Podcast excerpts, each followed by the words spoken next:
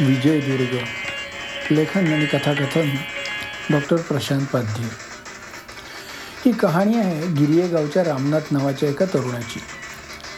त्या चौघांची लहानपणापासून मैत्री होती. एकाच गावातले, एकाच ठिकाणी वाढलेले, संपूर्ण आयुष्य समुद्रकिनारी गेलेलं. पिढीजात व्यवसाय म्हणजे मासेमारी. अर्थात त्या काळात शिक्षणाची तशी सोय नव्हतीच.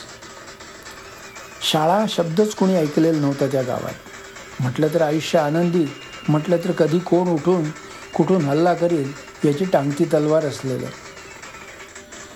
शिवाजीराजांचा त्याचवेळी उदय होत होता. लोक भारावून या मराठी राजाकडे जात होते.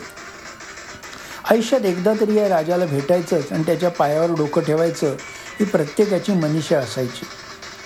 ते तितकं सहज साध्य नव्हतं, मुख्यतः कोकणातल्या लोकांसाठी. शिवाजी कोकणात कधी येईल याची कुणालाच माहिती नसायची.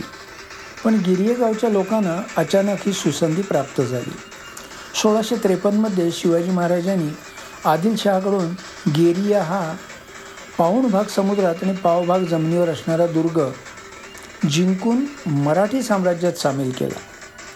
त्यावेळी महाराजांनी विजयी सैन्याचं कौतुक करण्यासाठी गिरिये गावाला भेट दिली. संपूर्ण गावात गुढ्या तोरणं उभारण्यात आले होते. गावकऱ्यांनी महाराजांची वाजत गाजत मिरवणूक काढली आणि महाराजांना निरनिराळ्या वस्तू भेट म्हणून दिल्या. शिवाजी महाराजांनी गिरिया दुर्गाचं विजयदुर्ग असं नामकरण केलं आणि महाराजांच्या हस्ते दुर्गावर भगवा झेंडा फडकवण्यात आला.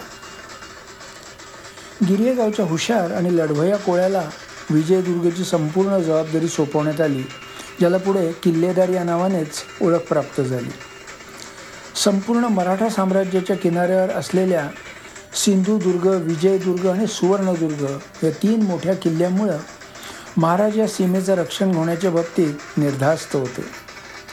पोर्तुगीज, इंग्रज आणि सिद्धी यांच्या फौजा सतत हे दुर्ग हस्तगत करण्याच्या कारवाया करत, पण महाराजांच्या सैन्यानं त्याला दाद दिली नाही. किल्लेदारनं दुर्गाची व्यवस्था चोख ठेवली होती. दुर्गातून गावात जायला एक भुयार होतं, जे समुद्राच्या पाण्याखालून जात असे. त्याच्या दोन्ही तोंडाजवळ कायम बंदोबस्त असायचा आणि ओळखपत्राशिवाय त्यातून प्रवेश दिला जात नसे.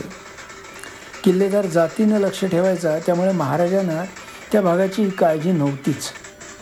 रामनाथ आणि त्याचे तीन मित्र किल्ल्याच्या पहाऱ्याचं काम करायचे आणि उरलेल्या फावल्या वेळात मासेमारी करायचे.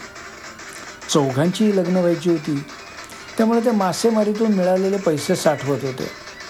गेल्या 2.5 वर्षात त्यांनी बरेच पैसे साठवले होते, त्यामुळं आता त्यांचं लग्न जुळवण्याच्या मार्गावर त्यांचे आईवडील होते. एक दिवस ते मासे मारण्यासाठी समुद्रात खूप आतमध्ये गेले होते, तेव्हा त्यांना लांबवर 2 जहाजं दिसली. त्यांनी लगेच ती जहाजं कुणाची आहेत आणि कसली आहेत ते ओळखलं. ती पोर्तुगीजांची लढाऊ जहाजं होती. त्यांच्या लक्षात आलं की बहुतेक एखाद दुसऱ्या दिवसात ते विजयदुर्गावर चढाई करण्याच्या तयारीत आहेत आणि सध्या त्यांनी ती समुद्रात नांगरून ठेवली आहेत आणि योग्य वेळ मिळताच ते हल्ला करणार. रघुनाथ आणि त्याच्या मित्रांनी मासे मारण्याच्या निमित्ताने त्या जहाजांजवळ जाण्याचा प्रयत्न केला. त्यांच्याकडे लहान शिडाची होडी होती. त्यांनी शीड खाली पाडून गुंडाळून ठेवले, म्हणजे त्या पोर्तुगीजांच्या लक्षात येणार नाही. जेवढं जमेल तितकं जवळ जात त्यांनी जहाजांची नीट पाहणी केली. दोन्ही जहाजांच्या पुढच्या भागात 4-4 आणि दोन्ही बाजूला 2-2 तोफा बसवलेल्या होत्या. रामनाथला माहीत होतं की किल्लेदाराकडे अशा कोणत्याच सुविधा असलेली जहाजं नाहीत. साध्या शिडांच्या ओढ्या आहेत. शिवाय पोर्तुगीज त्यांच्याकडे तोफा असल्यामुळं फारसे किनाऱ्याकडे आलेच नसते. त्याने लांबूनच तोफांचा भडीमार करून दुर्ग खाली करायला लावला असता. आता काय करायचं ते त्यांना कळेना. ते लगेच माघारी आले आणि भुयारातून किल्लेदाराला भेटायला गेले. त्यांनी त्याच्याशी तासभर मसलत केली आणि नंतर लगेच दुर्गाच्या शस्त्रागारात गेले. अर्ध्या तासात ते भुयारातून पुन्हा दुर्गाच्या बाहेर आले. घरी जाऊन जेवण बांधून घेतलं आणि आपल्या होडीकडे गेले. होडीत पाय ठेवताना समुद्राला नमस्कार केला आणि त्यांनी होडी समुद्रात घातली. त्यांच्या नशिबानं वारा समुद्राच्याच दिशेनं होता आणि त्याचा फायदा घेत ते वेगानं पोर्तुगीजांच्या होडीकडे निघाले. हळूहळू अंधार पडायला लागला होता, पण तरीही साधारण दिसत होतंच. आता जहाजं त्यांच्या दृष्टीच्या टप्प्यात आली. चौघांनी आपापसात बोलणं करून पुढे काय करायचं ठरवलं. दोन्ही बोटी बाजूबाजूलाच नांगरून उभ्या होत्या. रामनाथची होडी दिसल्यावर साहजिकच पोर्तुगीज सैनिक सतर्क झाले. त्या चौघांपैकी तिघेजण बोटीच्या एका बाजूला उभे राहिले आणि त्यांनी पांढरं निशाण दाखवलं. त्या काळीही पांढरं निशाण दाखवलं म्हणजे शरणागती पत्करल्याचं ते द्योतक होतं. तरीही काही पोर्तुगीज सैनिक त्यांच्या जहाजाच्या कठड्यावर हल्ला झालाच तर परतवण्यासाठी तयारीत उभे राहिले.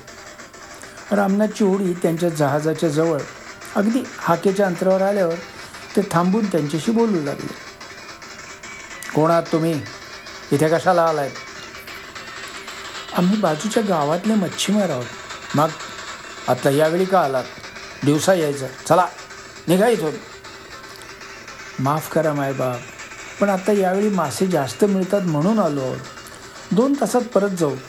घरी खायला काही नाही. 4 पैसे मिळाले तर 2 दिवस तरी बरे जातील. जहाजावरच्या सैनिकांनी त्यांच्या कप्तानाला त्यांचं म्हणणं सांगितलं. त्यानं परवानगी दिली, पण 2 तासांनी गपचूप निघून जायचं म्हणून दम पण दिला. त्या तिघांनी घाबरत हो म्हटलं. नंतर ते त्यांची मासेमारीची जाळी गुंता सोडवत पाण्यात फेकू लागले. जाळी पाण्यात फेकल्यावर तिघांनी जेवायला सुरुवात केली. तासभर झाल्यावर त्यांनी जाळी परत ओढायला सुरुवात केली. त्यांना बऱ्यापैकी मासे मिळाले होते. मासे टोपल्यात भरून जाळी गुंडाळून ते हळूहळू त्या जहाजांपासून दूर जायला लागले. आता त्यांना ती जहाजे अगदी लहान दिसू लागली होती. जेव्हा रामनाथचे मित्र पोर्तुगीज सैनिकांशी बोलत होते तेव्हा रामनाथ होडीच्या दुसऱ्या बाजूने हळूच पाण्यात उतरला. काळोखात तो पाण्याखालून जहाजाच्या दिशेने पोहत पहिल्या जहाजाच्याही खालून 2 जहाजांच्या मध्ये आला. त्याने कमरेला बांधून आणलेला दारूगोळा गुपचूप 2 जहाजांच्या कडेला बांधला. त्यानं केळीच्या सोपामध्ये तो दारूगोळा असा बांधला होता की त्यात पाणी बिलकुल शिरू शकणार नाही. हे सगळं करण्यात त्याचा 1 तास गेला. नंतर तो पहिल्या जहाजाच्या खालून मागे आला आणि पाहिलं की त्याचे मित्र आता मासेमारी संपवून परत चालले. ते दूर जात असल्याची खात्री झाल्यावर तो परत 2 जहाजांच्या मधोमध आला. आता खरं कसबाचं काम होतं. त्याला दारूगोळ्याच्या वाती अशा रीतीनं पेटवायच्या होत्या की दोन्ही बाजूच्या दारूगोळ्यांचा एकाच वेळी स्फोट व्हायला हवा. आणखीन एक सावधगिरी म्हणजे वाती पेटवून त्याला पाण्यात खोल सूर मारायला हवा होता, नाहीतर स्फोटात त्याच्याच चिंधड्या झाल्या असत्या. त्यानं सावधपणे 2 वाती पेटवल्या आणि तो पाण्यात बुडी मारणार एवढ्यात त्याच्या लक्षात आलं की त्यातली 1 वात विझली आहे. आता ती पुन्हा पेटवायला हवी होती. अर्थात त्याला या कामात आणखीन काही जादा क्षण लागणार होते, त्यामुळे पाण्यात खोलवर जाणं त्याला शक्य होणार नव्हतं. पण जीवावर उदार होत त्यानं ती वात पुन्हा पेटवली. त्याने कशीबशी पाण्यात बुडी मारली, पण तो काही फूट पाण्याखाली गेला एवढ्यात एका जहाजावर स्फोट झाला आणि काही क्षणात दुसऱ्या जहाजावर पण स्फोट झाला. स्फोटामुळं पाण्यात जोरदार दणका बसून पाणी उंच फेकलं गेलं.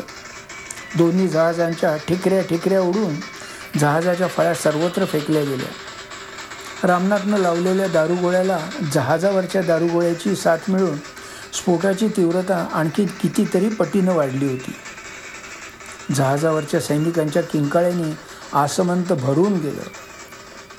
रामनाथ पाण्याखालून खूप दूर जात असताना त्याला त्या जहाजाच्या 2 फळ्या मिळाल्या. त्या पकडून त्याच्यावर तो झोपला आणि हाताचा वापर वल्ल्यासारखा करत तो त्यांच्या मित्राच्या होडीकडे गेला. त्यांनी त्याला भराभर वर घेतलं आणि होडी किनाऱ्याच्या दिशेनं हाकली. तिकडे किल्लेदार दुर्गावर एका बुरुजावर उभा राहून समुद्राकडे नजर लावून बसला होता. त्याला समोर फक्त काळोख दिसत होता, पण अचानक समुद्रात आगीचे लोळ उठलेले दिसले. किल्लेदार खुश झाला. लगेच त्यानं किल्ल्यावरच्या 5 तोफांना बत्ती द्यायचा हुकूम दिला आणि त्याद्वारे त्या चौघांना आपल्याला बातमी समजल्याची खूण केली. ते चौघेही परत आले आणि गावात एकच जल्लोष उडाला. ढोल ताशे वाजवत त्यांची मिरवणूक काढली गेली, पण रामनाथला त्यातलं काहीच ऐकू येत नव्हतं. स्फोटाच्या दणक्यानं तो पूर्ण बहिरा झाला होता.